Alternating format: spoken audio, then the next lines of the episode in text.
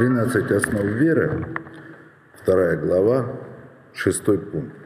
Называется он так. Аният амейн или браха маасеш или муна. Значит, ответить амейн на браху, на благословение, это значит совершить акт веры.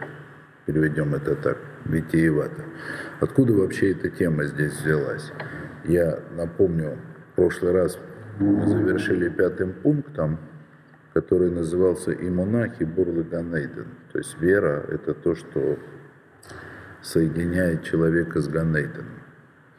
А источником вот этого утверждения, что вера – это то, что соединяет человека с Ганейденом, э, была вот такая цитата из Геморы.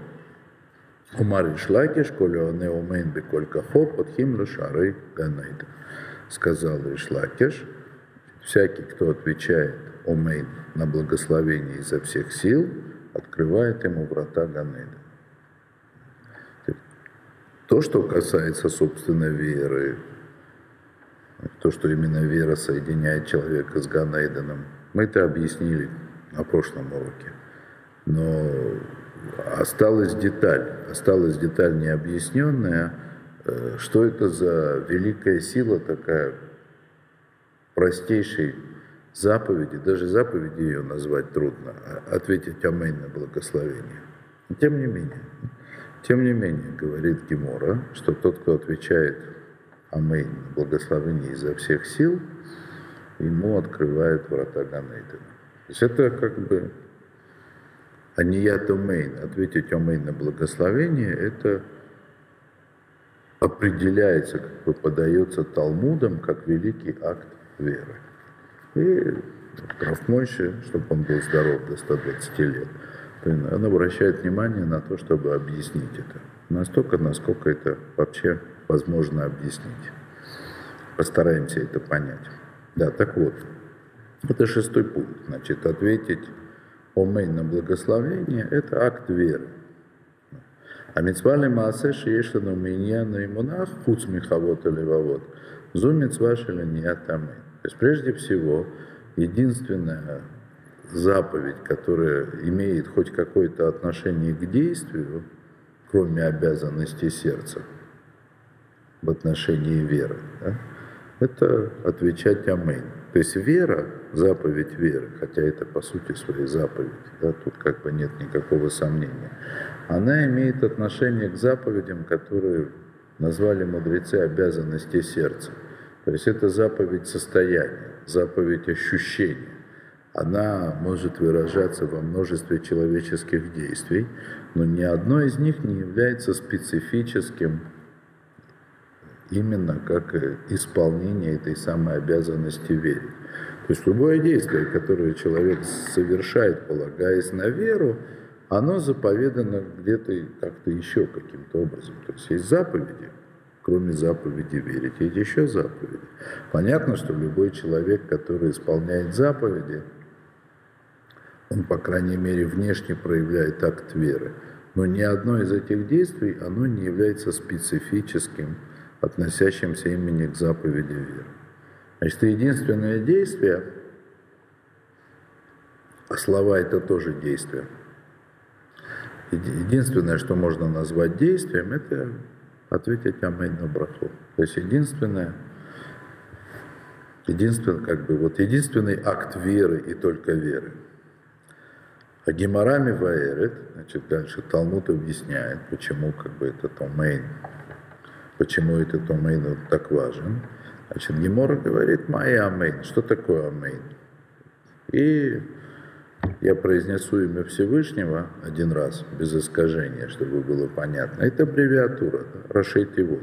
אל מלך נאמן. אלף, מם, נון. Да? То есть Бог, царь верный.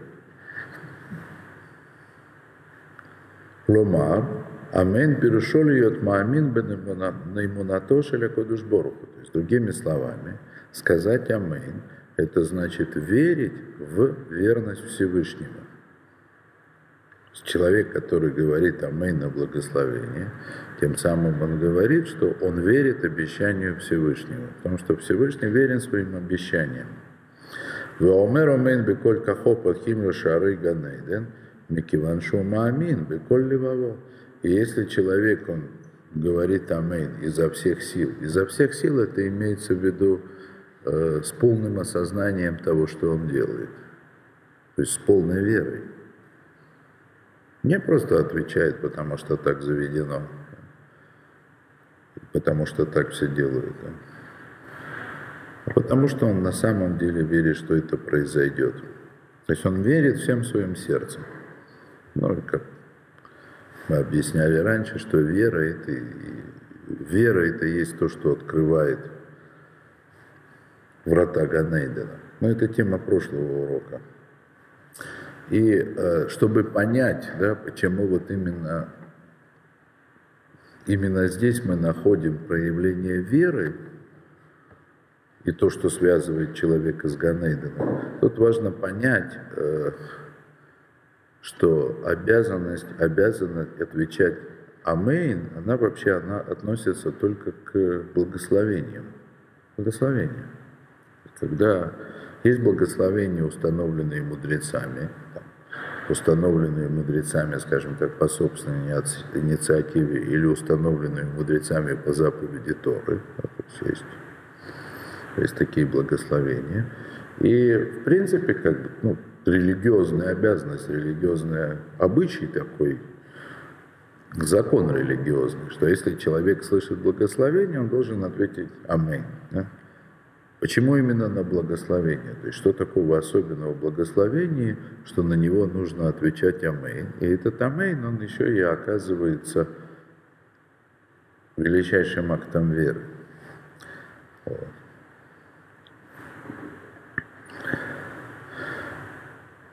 כשאומרים ברכה, יש בזה חלות של שפע מלמעלה על המציאות הצרה והמצומצמת של העולם הזה. Я сначала переведу, что здесь написано, потом, потом попытаюсь объяснить. Значит, когда человек произносит благословение, то это приносит влияние или даже изобилие да, свыше на ограниченную реальность этого мира, ограниченную и как бы, зажатую реальность этого мира. Шигу мецат ацмо аруру микулаль. То есть заграниченную реальность этого мира, который сам по себе проклят. Беглаля не тукшело мимакойра, в силу его как бы, отрыва от своего источника. והשומע ברכה ואומר אמן, מחבר את עצמו לעילם שנאמר בברכה בכוח האמונה. Значит, и тот, кто, тот, кто слышит это благословение, да еще и отвечает на него «Амин», то есть с полным осознанием, пониманием того, что он делает, он соединяет себя с миром, о котором сказано в этом самом благословении, силы иммуны. Значит, я сейчас попытаюсь объяснить, да, то есть прежде всего, да, э, Раб здесь сказал, употребил очень обидные слова по отношению к нашему миру, что этот мир сам по себе проклят. Вот тот мир, который мы так любим, как бы мы его не ругали, и в котором находим очень много для себя как бы, всякого рода приятных моментов и оснований радоваться. И это правильно, мы должны радоваться этому миру, который Всевышний нам подарил. Да? На самом деле э, не лишним было бы понять, что этот мир, он проклят. И проклят он тем, что мир этот, он по сути своей является ограниченным. Я попытаюсь это объяснить скажем так, в своем стиле заумно через далекую философию, оказалось бы далекую. Но постараюсь быть кратким.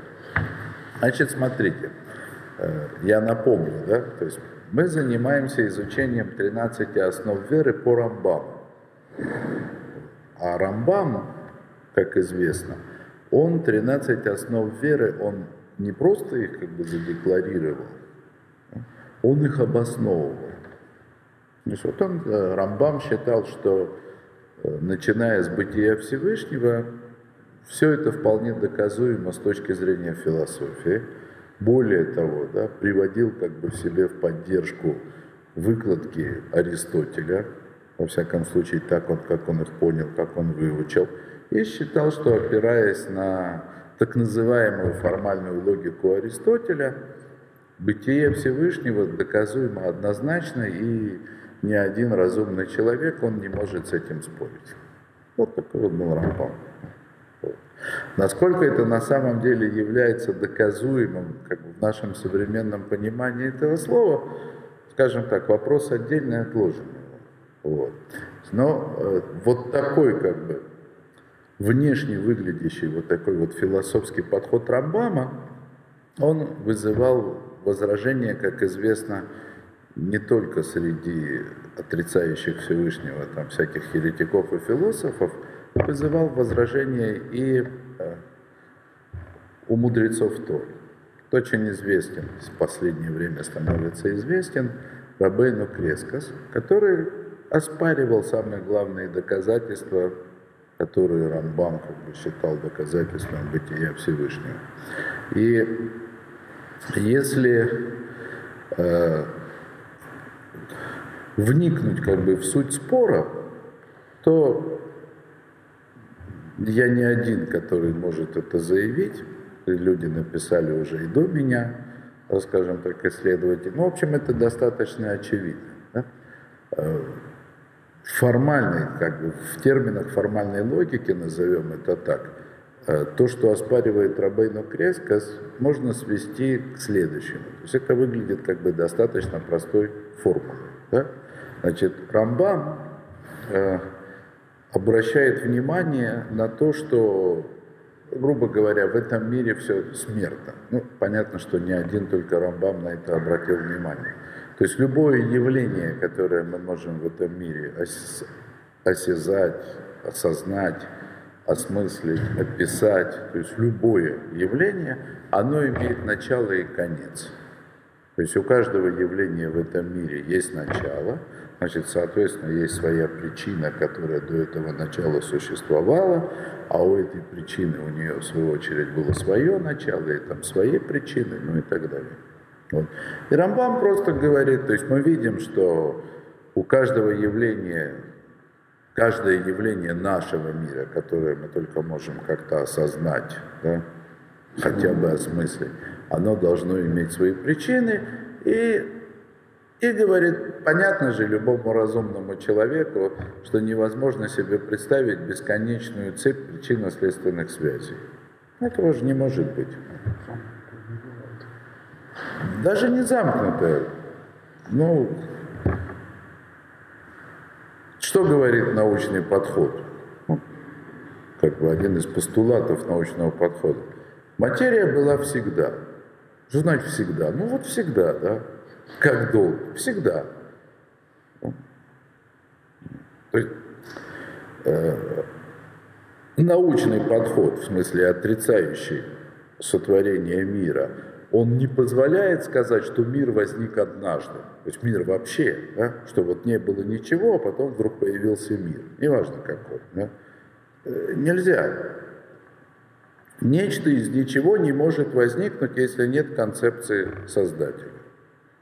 Поэтому как бы, наука, она вынуждена говорить, что всегда что-то было.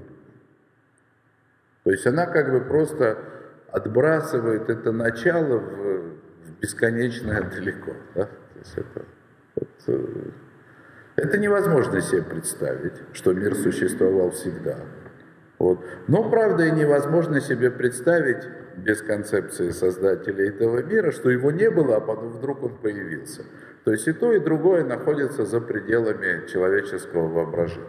Но Рамбам, он с точки зрения формальной логики, он говорит, это же понятно, что мир не мог, ну, как бы вот такой мир, э, котором все нуждается в своих причинах, он не мог существовать всегда.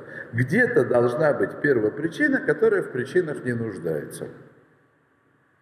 То есть, другими словами, это означает, что представить себе бесконечную цепь причинно-следственных связей невозможно или нельзя. А Рамбам на самом деле не говорит невозможно, нельзя, он просто говорит, что этого нет.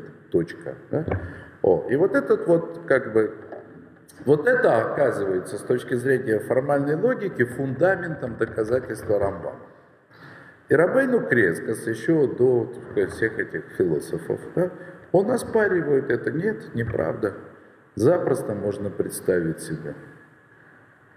Ну, то есть, во всяком случае, как бы э, сделать такое предположение, да, что цепь причинно-следственных связей – возникновения одних явлений с другими, ее запросто можно себе представить бесконечной. Или, может быть, более строго нужно было бы сказать, нет никаких оснований считать, что эта цепь, она обязана была начаться с какой-то точки. Не то чтобы Рабейну Крескос, он неверующий, да, верит, конечно, он знает, что мир сотворен. Просто он говорит, что вот такого рода формальной логикой это не может быть доказано не может быть доказано. Теперь, вот этот спор, и э, действительно, да, или я вообще ничего не понимаю в этой формальной логике Аристотеля, что вполне возможно, да, значит, либо я ничего не понимаю в споре Рамбама и Рабейну Крескоса, ну, действительно, да, ну, ну вот какие аргументы, да, Рамбам сказал, что не может быть бесконечной причинно-следственной связи. Рабейну Креско сказал, почему нет? Может быть. Кто, То есть теоретически Рабейну Крескос, он может себе представить бесконечный материальный мир, у которого нет ни начала, ни конца, никаких границ. То есть Рабейну Крескос, несмотря на то, что он является мудрецом Торы, вполне может представить себе бесконечную вселенную. По мне, представить себе невозможно ни одного, ни другого. Да? То есть невозможно себе представить, что э, Вселенная где-то заканчивается. Невозможно себе представить, что она не заканчивается нигде. То есть, и, и то, э, другими словами, я не вижу никаких аргументов за и против, как бы, с точки зрения того, что можно было бы назвать логикой. Вот. Но зато благодаря этому, как мне кажется, я понимаю, почему каббалисты, много более поздние, чем сам, Рамбам, они считали, что несмотря на то, что по некоторым признакам Рамбам э, отрицал как бы некую аутентичность каббалистической традиции, которая существовала в его время, да, тем не менее, э, тем не менее, как Рамхаль, например, и есть еще, они считали, что Рамбам Беруаха Койдыш, да, святым духом, по-другому нельзя сказать, да, то есть он знал, понимал основные, как бы фундаментальные, назовем так, это постулаты Кабалы. Да. Откуда я это вижу, как мне кажется? Да? Это все очень просто. Дело в том, что с точки зрения Кабалы, да, вот этот вопрос как бы дискуссии да, между Рамбамом и Рабейну Крескосом, это вообще не вопрос. То есть материальный мир, материальный мир, он ограничен по своей сути. Каббала не занимается доказательствами. Да? Каббала занимается объяснениями. Как, как, как объяснить то, как выглядит наш мир с точки зрения желания Всевышнего. А желание Всевышнего мы знаем по традиции, ну, то есть как бы его основные моменты.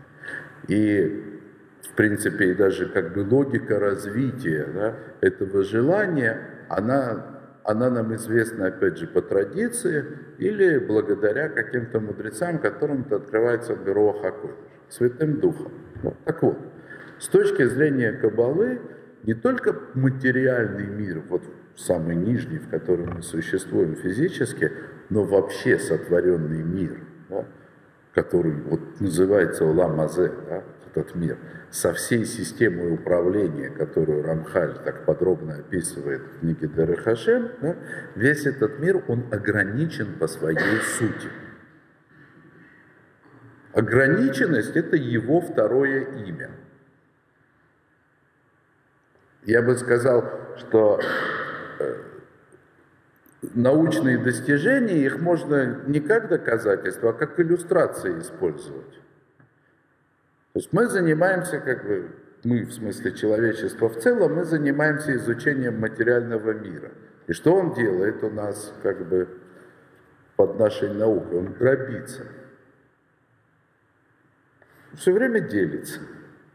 Вот, то есть, вроде бы, наверное, бы, наверное, какие-то самые первые ученые, да, бывшие алхимики, переквалифицирующиеся в химиков, да, они как бы мечтали найти какой-то первый элемент, как бы из которого все построено, но уже от этого все давно отчаялись, да, потому что все видят, что ну вот просто свойство этого мира такое. Да? То есть как только кажется, что нашел какую-то первооснову, первый кирпич мироздания, вот ту самую материю, на которую можно было бы показать пальцем и сказать, что она существовала вечно, и вдруг она как на самом деле это все еще описал Аристотель, и об этом говорит Рамбам. Это невозможно представить себе материю или какой-то материальный объект с определенными свойствами, чтобы он не был ограниченным. А любой ограниченный его можно разделить на составляющие, это обязательно так. Это все сказала еще древняя философия. Любой ограниченный объект делится на составляющие, а если он делится на составляющие, значит у него была какая-то причина, которая там эти... и так далее, и так далее. То есть это как бы, в принципе, то, что наблюдает сегодня наука, это сущностную ограниченность материи.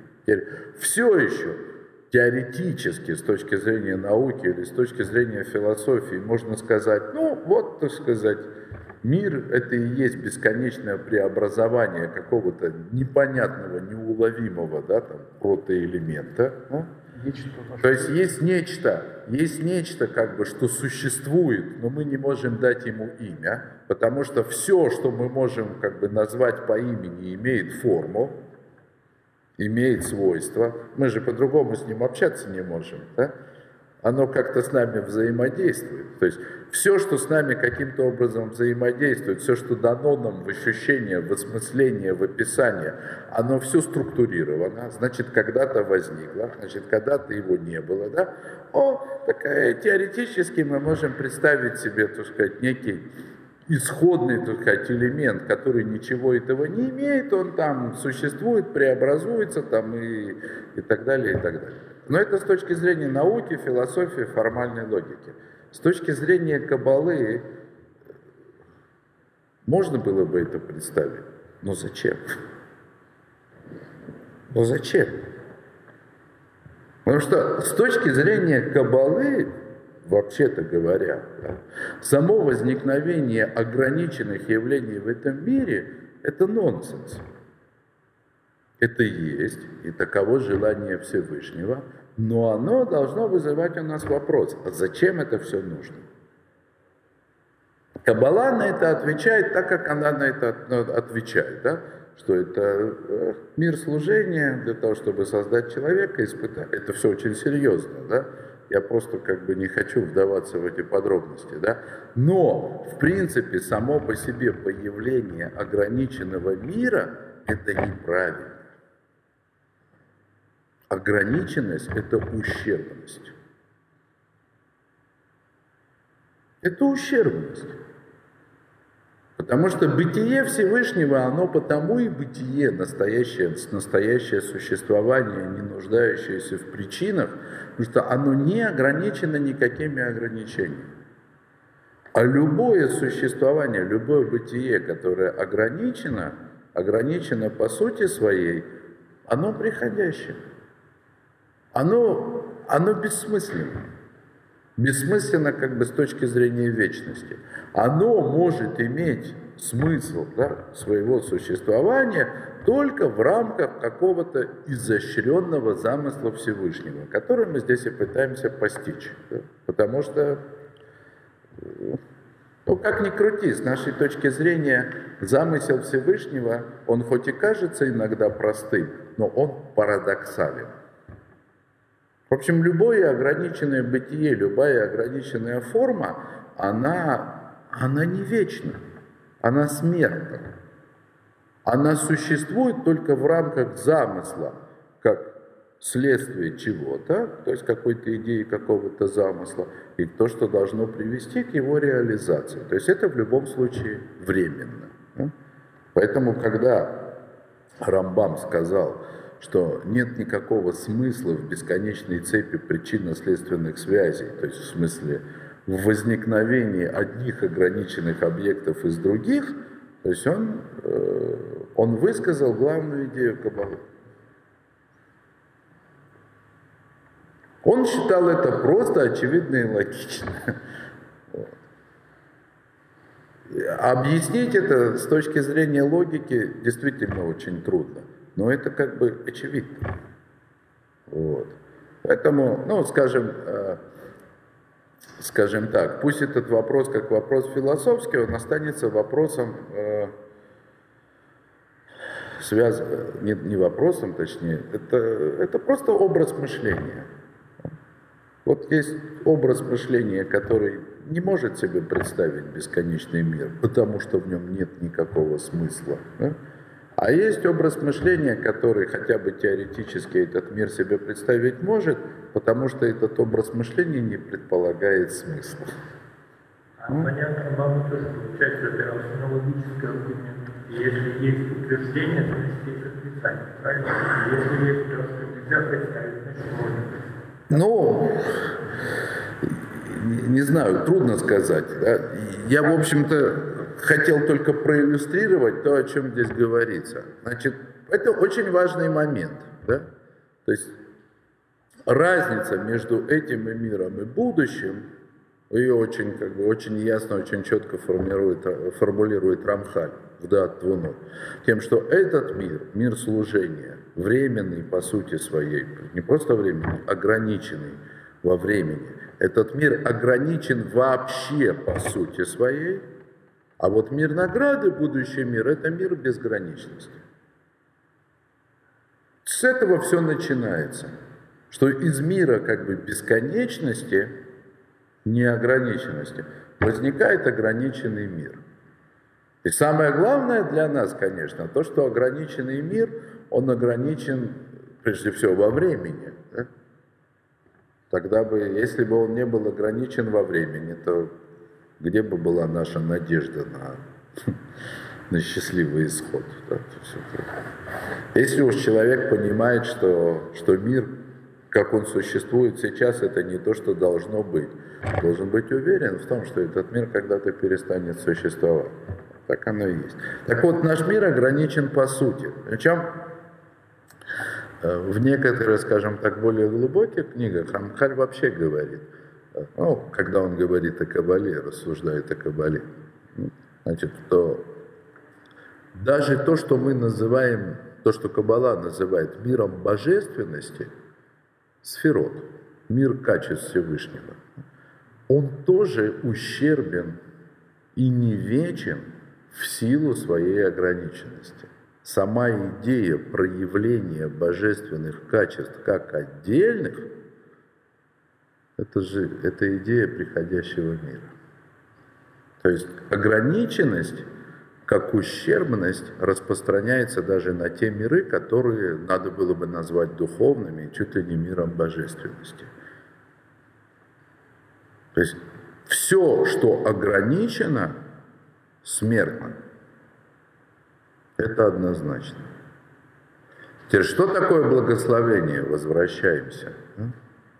То есть всякий раз, когда человек благословляет Всевышнего на заповедь, в смысле на исполнение заповеди, или просто как бы по обязанности, потому что получает какое-то удовольствие от этого мира, или потому что так мудрецы молитву сформировали, что нужно благословлять Всевышнего в смысле на то, чтобы он проявил в какой-то большей степени сущность свою в этом ограниченном мире, то есть расширил, раздвинул, убрал естественные границы мира. То есть благословение – это аннулирование границ по сути своей. Само слово браха, оно состоит из букв, у которой гематрии, в смысле численные значения, 2, 220. Удвоение. Да? То есть вообще, так сказать, эти буквы, они в разных, очень важных корнях как бы используются в разных... То есть все буквы слова благословения, они удвоены. Да? Удвоение это, э, скажем Это так, минимальное увеличение. это, это аллегория умножения вообще, да, да, да, да, да, да, да. Сама идея как бы удвоения это, это аллегория увеличения вообще. То есть всякий раз, когда мы произносим благословение Всевышнему, да, то есть мы благословляем Его, где бы это ни было, да, это мы просим Его да, аннулировать какие-то границы, которые в этом мире существуют. То есть все, что может быть подсчитано и измерено, а помните вы это у царя-то на, на стенке-то, у Большецара, да? Что у него было написано? Мене текел фарес, да? Ты подсчитан, взвешен, измерен. Все, да? То есть то, что отмерено, мертво. Ограничено. То есть благословение – это превращение этого мира, который ограничен и смертен, в будущий мир. В этом как бы суть, ради чего он был сотворен. То есть получается что? Что когда человек слышит благословение и отвечает на него «Аминь» с полной верой, это значит, что он верит полной верой, по-настоящему верит, что несмотря на то, что весь этот мир, он такой, весь из себя такой ограниченный, и в сегодняшнем мире миллиарды людей живут в этом ограниченном мире и прекрасно себя чувствуют, не видят в этом никакого ущерба. Более того, не могут себе представить, да, что существует нечто неограниченное за рамками, не только рамками этого мира, а за рамками вообще, да, способное раздвинуть и рамки этого мира, и отменить любые рамки этого мира. Вот человек верит в это, полной верой, когда он благословляет, когда он отвечает на благословение «Аминь» изо всех сил, то есть с полным пониманием того, что происходит. Кстати, сейчас будут молитвы Йом-Кипура, да, большая часть того, что мы делаем, там это «Аминь» отвечаем ну, на чужие благословения. Позволю себе сказать кое-что о молитвах Роша и молитвах Йом-Кипура. В молитвах Роша Шана, в молитвах Йом-Кипура, кому интересно, надеюсь, будет интересно, значит, э, в них есть то, чего нету во всех остальных молитвах этого года. Есть такое понятие хазарат ашац, повторение молитвы вслух – вот этим самым ведущим молитвы, который называется Шалиях Цибур, посланник общества, ведущий молитву. То есть обычно, обычно, когда есть повторение молитвы, то что повторяет, что повторяет вслух посланник общества, ведущий молитву? То же самое, то, что общество только что прочитало про себя, помолилось самостоятельно. Зачем это все было повторять вслух? Талмуд объясняет, что это было как бы постановлено, постановлено для тех, кто не умеет молиться. Значит, собрались, допустим, сколько-то человек, которые такие грамотные, ученые, они умеют читать, умеют произносить и даже понимать смысл благословений, которые собрали мудрецы, сделали их молитвой. И собрались, к ним присоединились люди, которые, они не могут молиться. Они не могут читать или читают по складам, они не понимают прочитанное, да? Сделали для них возможность. Они могут сказать «Аминь» на эти благословения. То есть для них молитва произносится вслух, они говорят «Аминь», и тем самым они силой веры своей, да, они присоединяются к молитве, установленной для грамотных, для мудрых. То есть молитва, как бы как таковая, она для грамотных, для мудрых, то есть для всех, то есть для какого-то общества, которое будет молиться, а ее повторение для неграмотных. Поэтому повторение то же самое, что как бы то, то же самое, что грамотные молились про себя, да, то есть как бы молились как бы сами, Значит, то же самое неграмотные, к тому же самому неграмотные присоединяются посредством того, что говорят Аминь.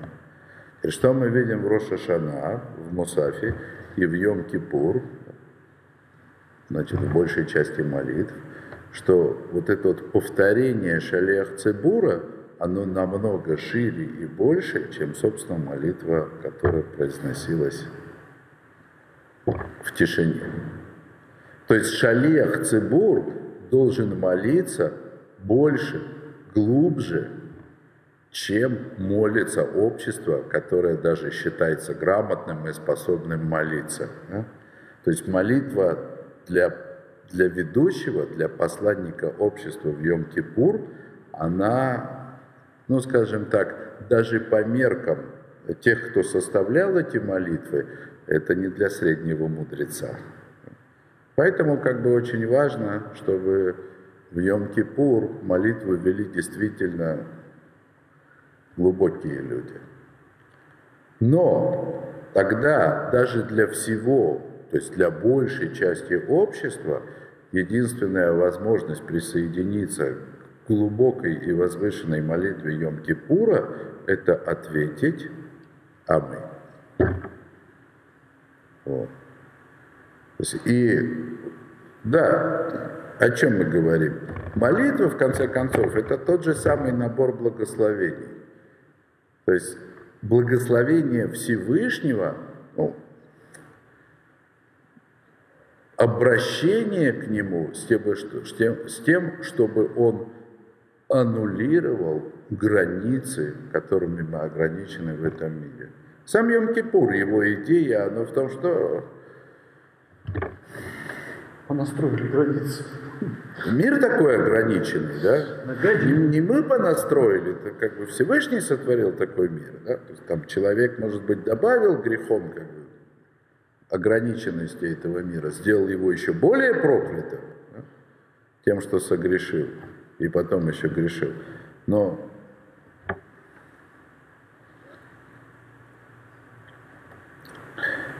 Ну ведь Йом-Кипур, да? в чем идея Йом-Кипура? Она как бы очень простая, что исправить можно то, что кажется неисправимым. Я говорил уже об этом. Кажется, что исправить уже ничего невозможно. Или есть вещи, которые невозможно, невозможно исправить. Нет, это не так. Можно исправить. То есть мир не живет в законах причинно-следственных связей. В законах причинно-следственных связей мир как живет, так и умирает. В причинно-следственных связях каждое мгновение жизни – это фактически смерть. Вот оно было, вот оно прошло. Да? То же самое мгновение. То, что было только что, оно уже умерло. Вот так вот в рамках причинно-следственных связей могут, могут быть вещи, которые кажутся неисправимыми.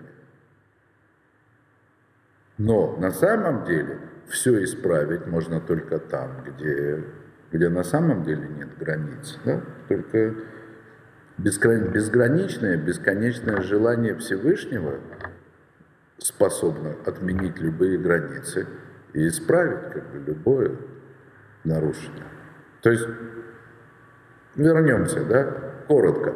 То есть суть благословения – это аннулирование границ, естественных для этого мира. Границ, которые по сути своей означают смертность и даже просто смерть.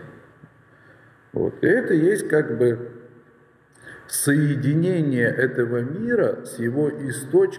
с его источником, находящимся за всякими пределами, за всякими границами. Вот тут вот об этом и сказано, да? אמירת אמן מתייחסת בדווקא לברכה. То есть вот я сейчас, чтобы вы поняли, что Рав имел в виду и какие слова мы комментировали. Значит, вот это вот произнесение אמן, оно относится именно к благословению, то есть к тому, что разрушает границы. Да? דווקא לברכה, שיש בה חיבור לעולם то есть именно на благословение – в котором, то есть благословение, в котором есть соединение с высшим миром, с высшим в смысле неограниченным. Понятно? С источником. והשומע ברכה, ואומר אמן מחבר את עצמו לעולם הברכה, בכוח האמונה. И тот, кто слышит благословение и говорит «אמן», со всем пониманием, со всем осознанием, он присоединяет себя к миру, о котором говорится в благословении, то есть к миру неограниченному, силой своей, э, силой своей меры, э, силой своей веры. Я извиняюсь, заговариваюсь, да? А Маасе Шалеймуна Улишмо Эйтов это браха Шамивархим, то есть и что на самом деле является актом веры, ну то есть действием, проявление веры в данном случае, веры как таковой. Значит, актом веры является то, что человек слушает благословение внимательно, очень внимательно. Веладачи беният амен или абраха дам тофес шамацают эйна матхила венигмерит кан – то есть и в этот момент человек, он должен осознавать,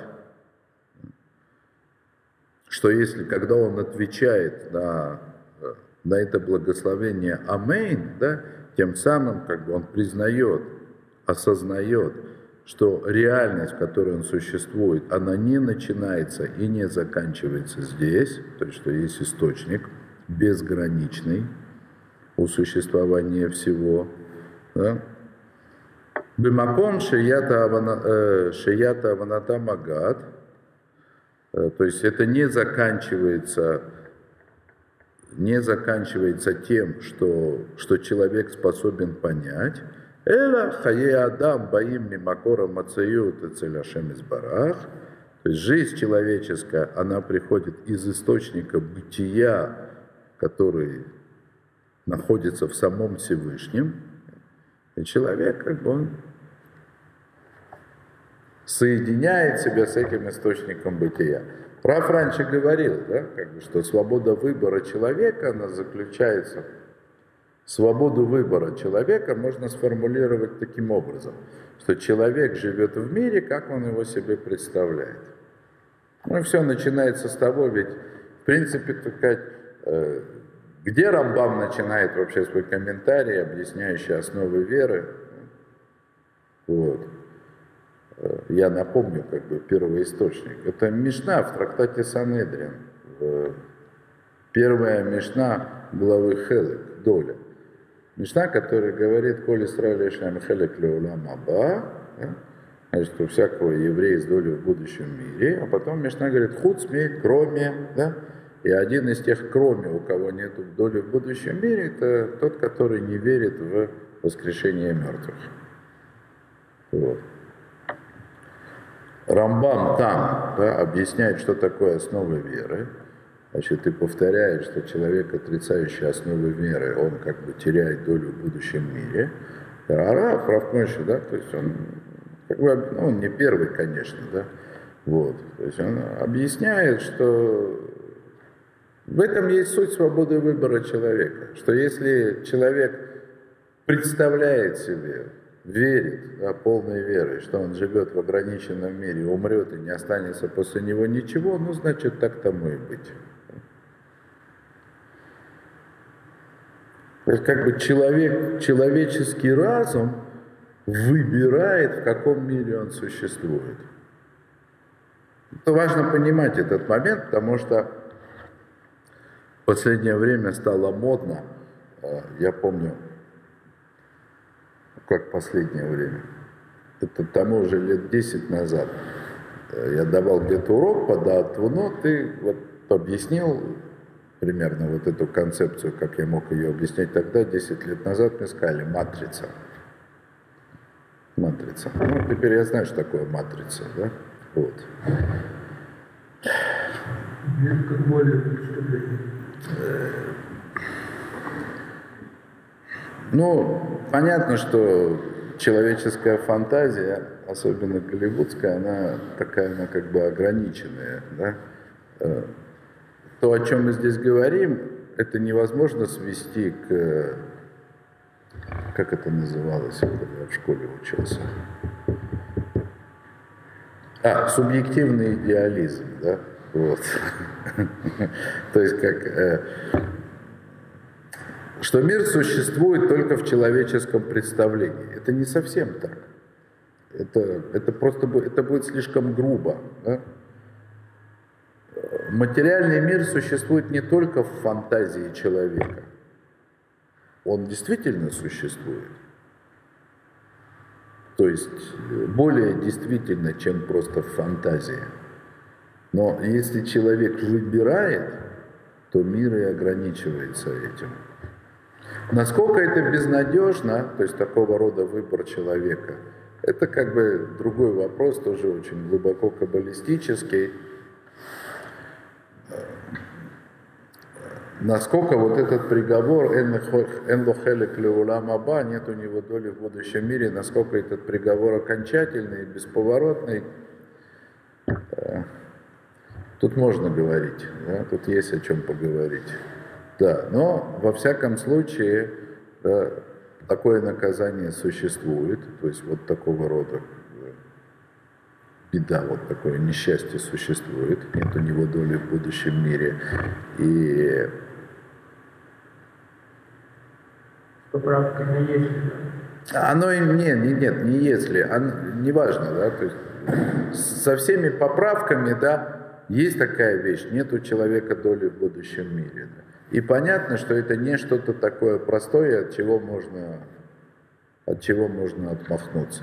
То есть это то, что имеет самые серьезные последствия настолько, насколько вообще человек может себе вообразить свое будущее существование, свое будущее бытие. Да, то есть вера это... вера в это же тоже очень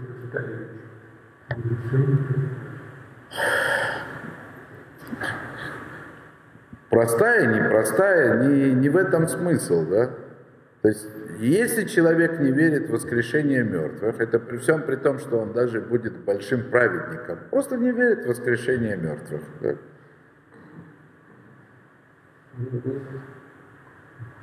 У него нет воскрешения мертвых. А какие Какой праведник, когда я все Во всем остальном праведник. А какие Здесь помню, здесь не помню, там же Ну, бывает, что здесь вот я чистый, а какие были? Это праведник? Ну, да. понимает, что он неправильный. Ну, во всяком случае так. При всем при том, что э, э, мудрецы, как бы, они судили друг о, друг, о друг о друге по словам, по словам. Основные споры, они же были как бы такие заочные, да? Вот. Э, э, Да и здесь уже Раф тоже приводил. Райват, он набрасывается на Рамбама. Да? Он говорит, как, как ты можешь говорить такие вещи? Да, ведь были же великие люди, праведники, да, великие мудрецы, которые каким-то образом отрицали эту концепцию, например, воскрешения мертвых. да? Э, неважно, да, неважно, кто были, были, были Гаойним, да, были Гаойним, Гаойним, то есть из, были мудрецы из эпохи Гаойним, которые, судя по тому, что было написано, да, в некоторых их там книгах, респонсах, они как бы отрицали воскрешение мертвых. И Райват поэтому говорит на Рамбан, как ты можешь говорить, были такие мудрецы, а ты им отказываешь в доле в будущем мире. Да? Ну, да, а что делать? Да? Это такое объективное, да, такое... Это не то, чтобы его вина, да, это беда такая.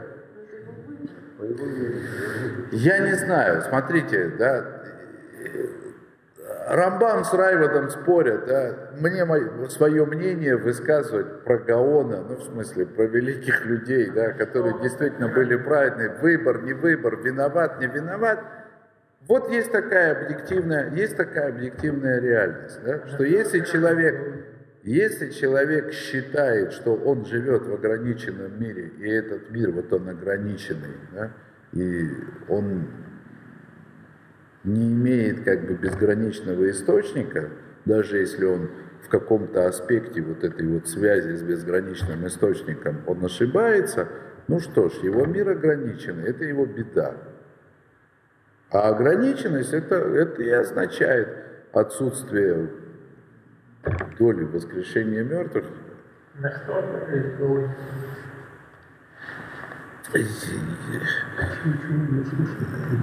Не, не, это? Миш, ну, но мы не, не будем сейчас... Этот вопрос. Проще некуда. Надо договориться о терминах. Что называть это э, воскрешением мертвых? Ну, Вот и все. Когда, вы- когда, когда формулировка сформулирована, ну как в любом деле, это написано, это же описано все.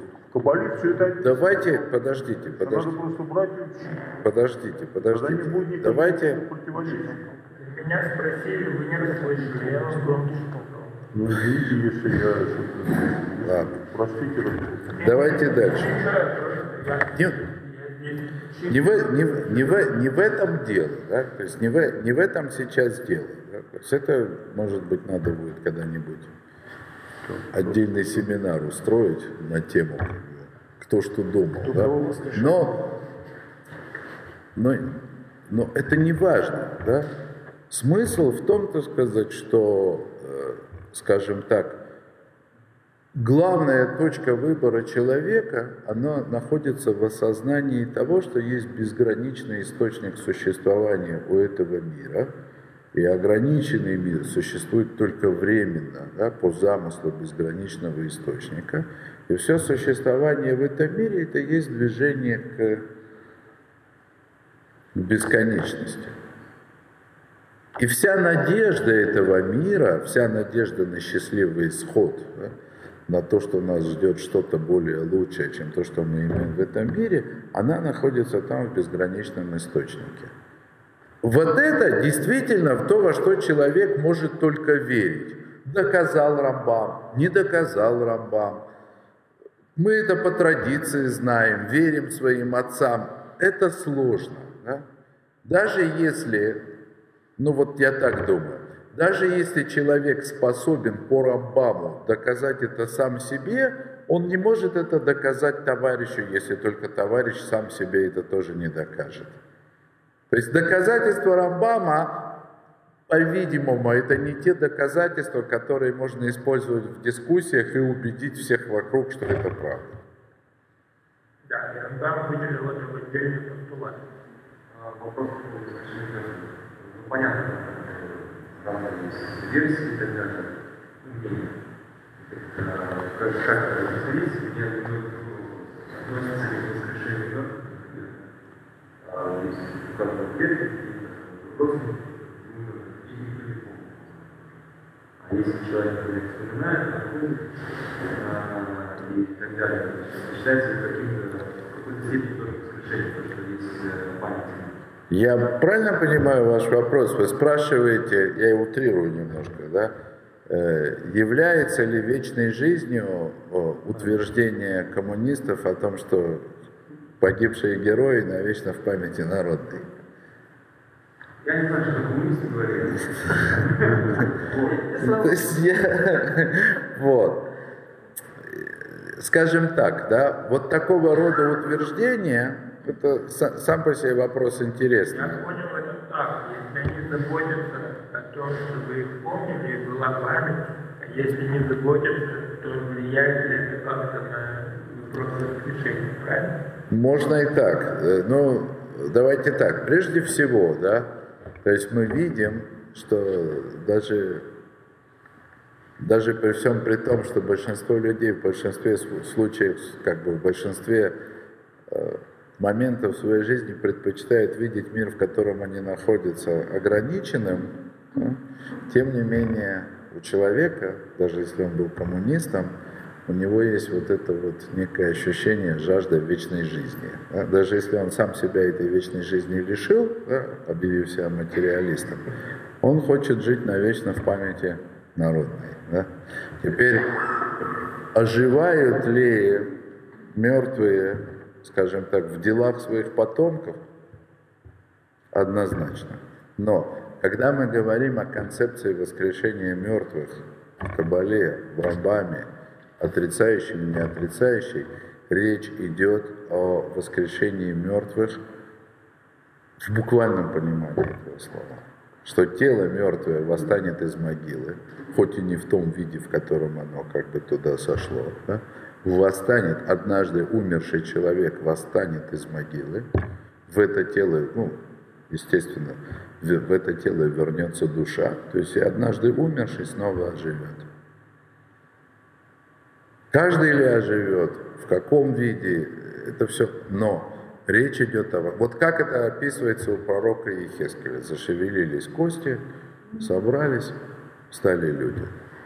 Вот это вот воскрешение мертвых, о котором мы говорим. Да? Есть всякого рода да, аспекты там, в сознании, в человеческой психологии. В конце концов, мы говорим кадиш по умершим предкам. Да?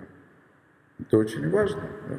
То есть добрые дела потомков, они дают новую жизнь, дают новую надежду на настоящее воскрешение мертвых. Да, конечно.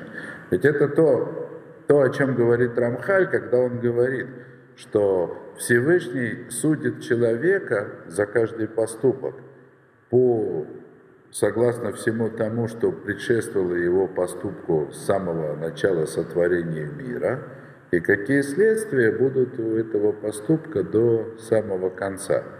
Конечно же, если у человека есть потомки, да, то это значит, да, это что-то значит. И, конечно, все, что потомки делают, это является следствием жизни того самого человека, хотя он и умер. Да? Вот.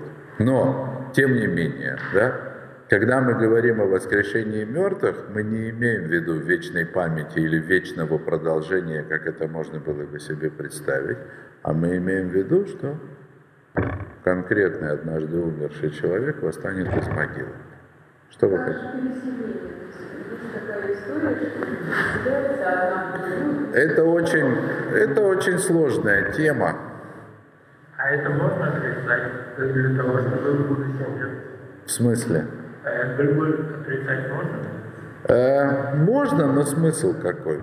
Нет, это как... просто это не настолько серьезно, чем отрицать воскрешение но, э, скажем так, э, это вопрос такой, ну я бы назвал его теологический, что ли, да, не для того, чтобы обзываться там или кого-то, э, отрицающий Гилгулим, ну в смысле, один из как бы аспектов Кабалы Аризаля, да, э, теряет долю в будущем мире? Наверное, нет, да? скорее всего, нет.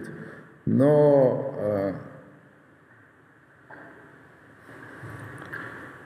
скажем так, как мне всего это представляется, тот, кто отрицает Кабалова Ризеля на сегодняшний день, он не улавливает чего-то очень важного в этой жизни. Ну вот пример. Э, известно, что когда Зоар открылся или нашелся, да, тогда были споры, да, да, Зоар, нет Зоар, кто это написал, да? Вот. И я слышал такое от своих учителей, что тогда, когда эти споры происходили в том поколении, ну да, наверное, это было легитимно, да, ну то есть было две точки зрения, да. Сегодня человек, который скажет, что Зоар не настоящий, да, что кто-то его придумал, он койфер, ну в смысле, еретик. Как такое может быть, да?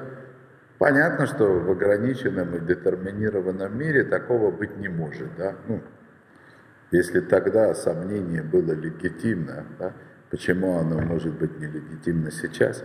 Такой мир, сотворенный Всевышним. То есть после того, как открылся Зоар, после того, как пришел Аризель со своей кабалой, вот мир вот он такой, какой он есть, да? И другим он уже быть не может скажем. А Аризове? а, говорит ли Рамбам по поводу Гилгулим, я ничего похожего не помню. Ничего. Это, не значит, что этого нет. Но... То есть для него это не было так важно, как исключение О, нет, нет, конечно. Нет, нет, понятно, что Гилгулим, они не находятся ни, нигде как бы в, в 13 основах веры, то есть во всяком случае непосредственно, но... А в 12 веке это э, уже существовало концепция, да? Мы дальше в смысле Гилгулим, а, ска-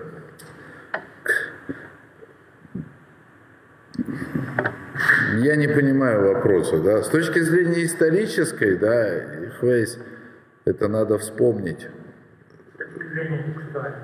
О, это я не знаю, Миш, я не, не могу за все, за все книги, я не помню, да. Можно я, можно, извините? Ну, если взять историю с Батшевой, например, ну, написано, что она не была из, из, еще с Ганедом предназначена.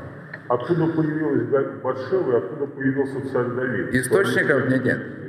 Источники, ис- источники Гилгулим в письменной Торе находятся в пророке Данииле. ну, и еще тысячу можно примерно. Не, нет, ты- ты, э, тут важно как бы, да, э, то есть те, кто как бы нам открывают Тору Гилгулим, источник в письменной Торе находят в пророке Данииле, да. Понятно, что источники в письменной Торе, они такие как бы, э, и да, их можно трак, так, так, так, так, так трак- трактовать или иначе, да, то есть это как бы, это такая история, да.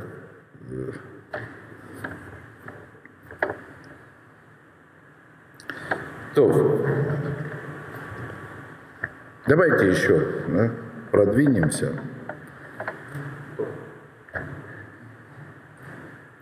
Гилгулим вообще сама по себе тема, она очень сложная. Да? То есть как это работает, это совсем не так просто, как можно себе представить. Да? Переселилась, переселилась.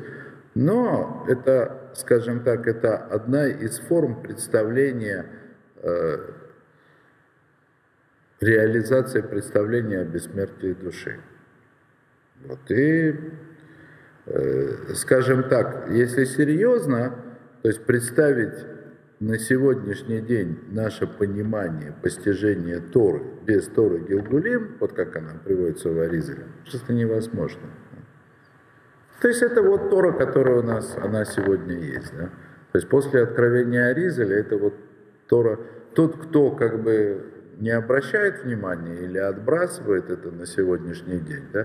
то есть он э, э, ущербен как бы в важнейших аспектах Торы.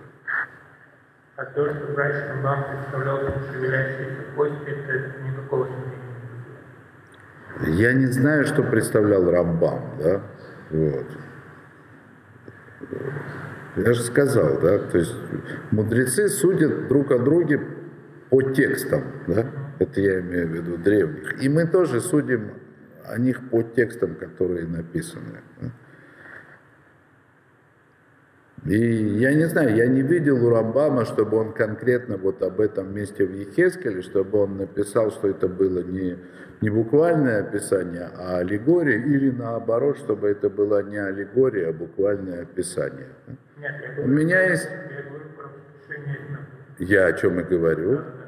Я говорю про Ехескеля, который описывает воскрешение мертвых, шевелящиеся кости. Да? Вот у меня как бы традиция от Ра- Рафеска Казильбера благословенной памяти, что это было вот как написано, так и было. Значит, седьмой пункт. Катнута имуна мактина это хаея нецех адам. Значит, маловерие. Катнута имуна. Буквально маловерие, так мы переведем, да? Оно уменьшает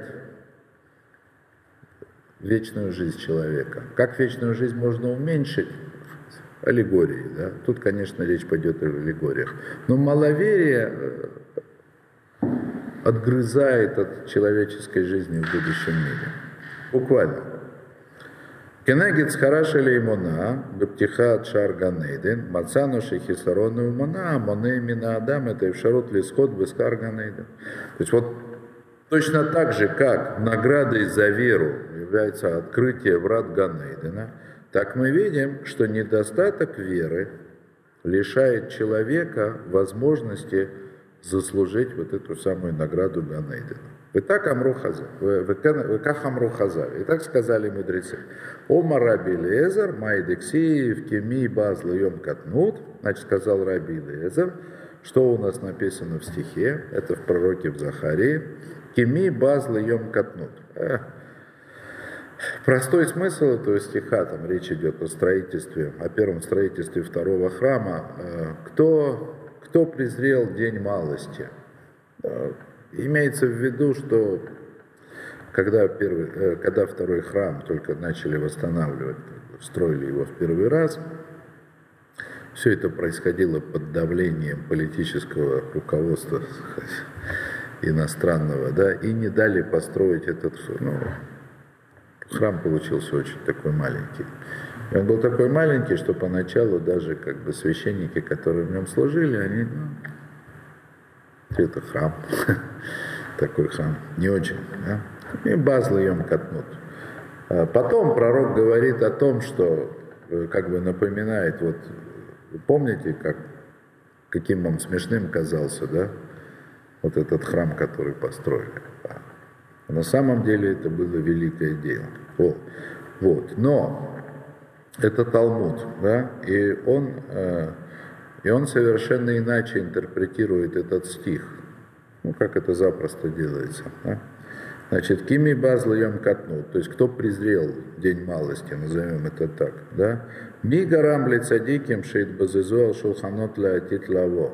То есть что является как бы причиной э, для праведников, что э, грубо говоря, что разоряет стол праведников на будущий мир? Вот это безбус, да? слово от корня бас, это разорение, можно перевести, употребляется безбус, переводится как разорение, или, в принципе, это еще имеет значение э, напрасной траты, бесполезного расходования. Да? расточать. Да. То есть это вот э, расточить, выбросить в мусор. Да? Вот. То есть Гемора, так сказать, слышит в этом, да, Гемора слышит в этом стихе, да, что э, безбуз, да, то есть напрасная потеря, да, то, что можно было бы получить, связано, так сказать, с некой с малостью. Да, шулхан, тут упоминается, мудрецы говорят шулхан, в смысле стол праведника, да, понятно, что это аллегория, да, аллегория. Стол праведника, в смысле, это поле, на котором он получает награду в будущем назовем это так, да, то есть то, что он получает. Так что, так что заставляет, да что приводит к тому, что праведники теряют свою награду в будущем мире. Да? Катнуть, а я бы, то есть он отвечает, малость, малость. То есть человек, даже праведный, он может оказаться для будущего мира слишком маленьким. Этот вот момент, обратите внимание, да? Быть праведником – это одно, да? Ну, в смысле, как бы, человеком, так сказать, безупречным. Но быть большим человеком – это нечто как бы это может оказаться не одно и то же.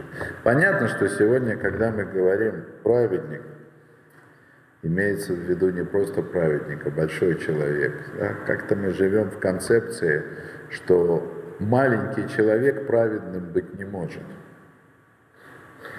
Вот. Но, тем не менее, формально маленький человек, он вполне может быть праведником. То есть каких-то вот в рамках своей малости он вполне может ничего не нарушать, да? никому не делать зла, по крайней мере намеренно. Да? Вот. Мудрый песка. Да, например, премудрый песка. Да. Но, значит, мудрецы вот в этом вот месте Талмуда, который здесь цитируется, Раби Лезер конкретно, то есть он выделяет как бы две вещи. То есть праведность, то есть определенного рода безупречность человека это одно, а вот его настоящее величие это другое. Да? То есть он говорит о том, что даже человек, которого формально не в чем упрекнуть, он может потерять, понести ущерб в награде, своей, в награде как бы своего будущего мира, то есть в том мире, в котором он получит награду, он может понести в этом ущерб из-за того, что он маленький. И что значит маленький человек? Катнучая бэба, ну, то есть вот эта малость, которая была в человеке. Шило и мину Кодыш Борухам не верили во Всевышнего. То есть настоящее величие человека, потому что мы видим здесь из Раби Лезера, определяется величием его веры. Теперь как бы понятно, да, что сегодня мы... Ну как можно назвать маловерного человека праведным? Никак. Да и он и не может быть праведным. Не может быть по-настоящему праведным. В представлениях, скажем, мудрецов Талмуда маленький человек не может быть. Маленький человек, то есть человек, который не верит во Всевышнего по-настоящему, он всего боится. У него есть тысяча причин, которые оправдают его дурное поведение. Он скажет, что я был вынужден сделать это ради спасения моей жизни. Ну а как же? Да? Денег остался последний мешок, да, того и гляди, умру с голоду, да? Снизу брать не получается.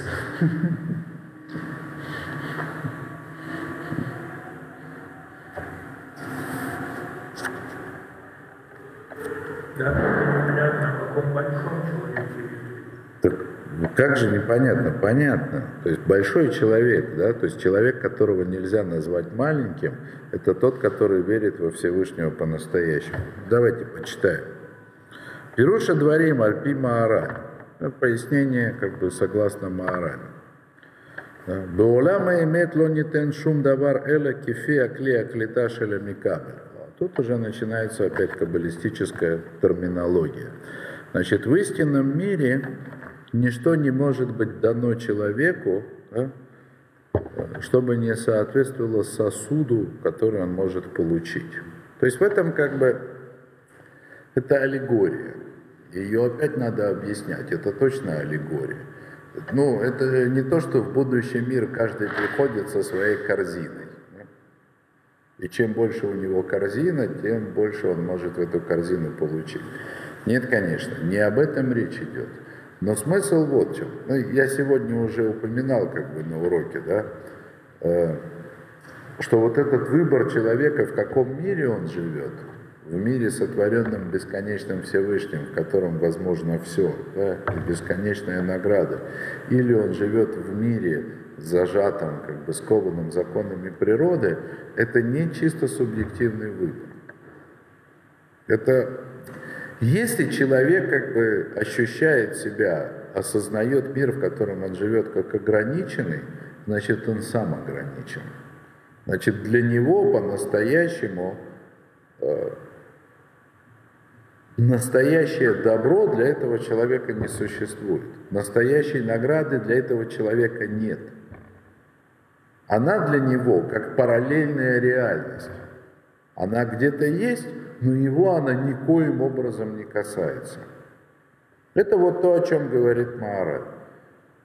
Что идея будущего мира в том, что кто-то там получает награду, а кто-то нет, кто-то получает большую, а кто-то получает меньшую, это не то, чтобы там сидит судья или кладовщик, да, который отмеряет, вот столько ты заслужил, столько ты получишь, да, а этого мы тебе не дадим. Нет, то есть человек получает в будущем мире ровно то, что он способен получить. Вот так мы это сегодня назовем. А на языке аллегории Кабалы это называется так, что каждый получает по мере сосуда, который он собой представляет. Может быть сосуд больше, может быть сосуд меньше. Так вот, вот этот вот самый сосуд, в смысле способность человека получить, он напрямую связан с верой. Вот если человек верит по-настоящему в чудо, я, пожалуй, на этом сегодня остановлюсь, потом продолжим, потому что это на самом деле большая тема. Но это я объясню, да. Если человек верит в чудо, по-настоящему, то есть если это для него не чудо, а реальность, в которой он живет, что жизнь моя, она целиком и полностью зависит от Всевышнего. Все в руках Всевышнего. Там дальше потом приводит, Раф приводит тоже Гемору, который говорит, кто такие Анши и Муна? Были раньше, когда существовал храм, были люди веры, люди, которые верили. А что это значит? Очень просто. Это значит, что если у этого человека, у него есть лепешка в корзинке, значит, он уже не беспокоится о том, что будет завтра. То есть вот если сейчас да, на ближайший ужин да, у меня есть лепешка хлеба, значит, мне не о чем беспокоиться. У меня нет работы, нет банковского счета, нету никаких гарантий, нету родственников, которые мне накроют стол, да, там, или спонсора, ничего, да, все, что у меня есть, это заходящее солнце и лепешка хлеба в корзине. Для верующего человека это достаточно. И сама его вера, она как бы сделает его достойным того, чтобы на следующее утро он тоже получил свою лепешку. Да неважно как. Для нас, живущих в этом мире, не зря мудрецы сказали, что эти люди исчезли вместе с разрушенным храмом. Нам нельзя полагаться на эти вещи, да? Вот если я сейчас скажу, что я верю полной верой, да, что завтра Всевышний мне так или иначе даст лепешку, может и даст. Ну так, посмеяться как бы, да, то есть, но когда, когда Талмуд сказал, что люди веры исчезли вместе с разрушенным храмом, значит, Талмуд имел в виду, да, что не нужно думать, да, что ты можешь быть таким верующим или изобразить из себя такую веру и полагаться на Всевышнего, как бы не имея никаких гарантий в этой жизни. Но отсюда мы, по крайней мере, можем выучить, представить себе, понять хотя бы словесно, что такое настоящая вера. То есть завтра будет день, будет пища. Это... Нет, я не закончил мысль, да. Не будем обсуждать лепешку, да. Будем о чем говорить, да. Что Талмуд сказал, когда сказал, что люди веры исчезли, и когда мудрецы запретили человеку полагаться на такого рода веру? Когда люди были по-настоящему верящие в это, у них эта лепешка появлялась. Они жили под особенным проведением Всевышнего. А когда веры нету, есть такое выражение, есть такое выражение у мудрецов. Наказание Всевышнего, оно проявляется и в том, что Всевышний отсылает человека на волю случая в этом мире – то есть мы, маловерные, чтобы мы себя не изображали, мы живем по законам природы. И мне запрещено полагаться, что завтра у меня чудесным образом появится лепешка, если только я не сделал все возможное для того, чтобы она появилась. В смысле, все необходимо.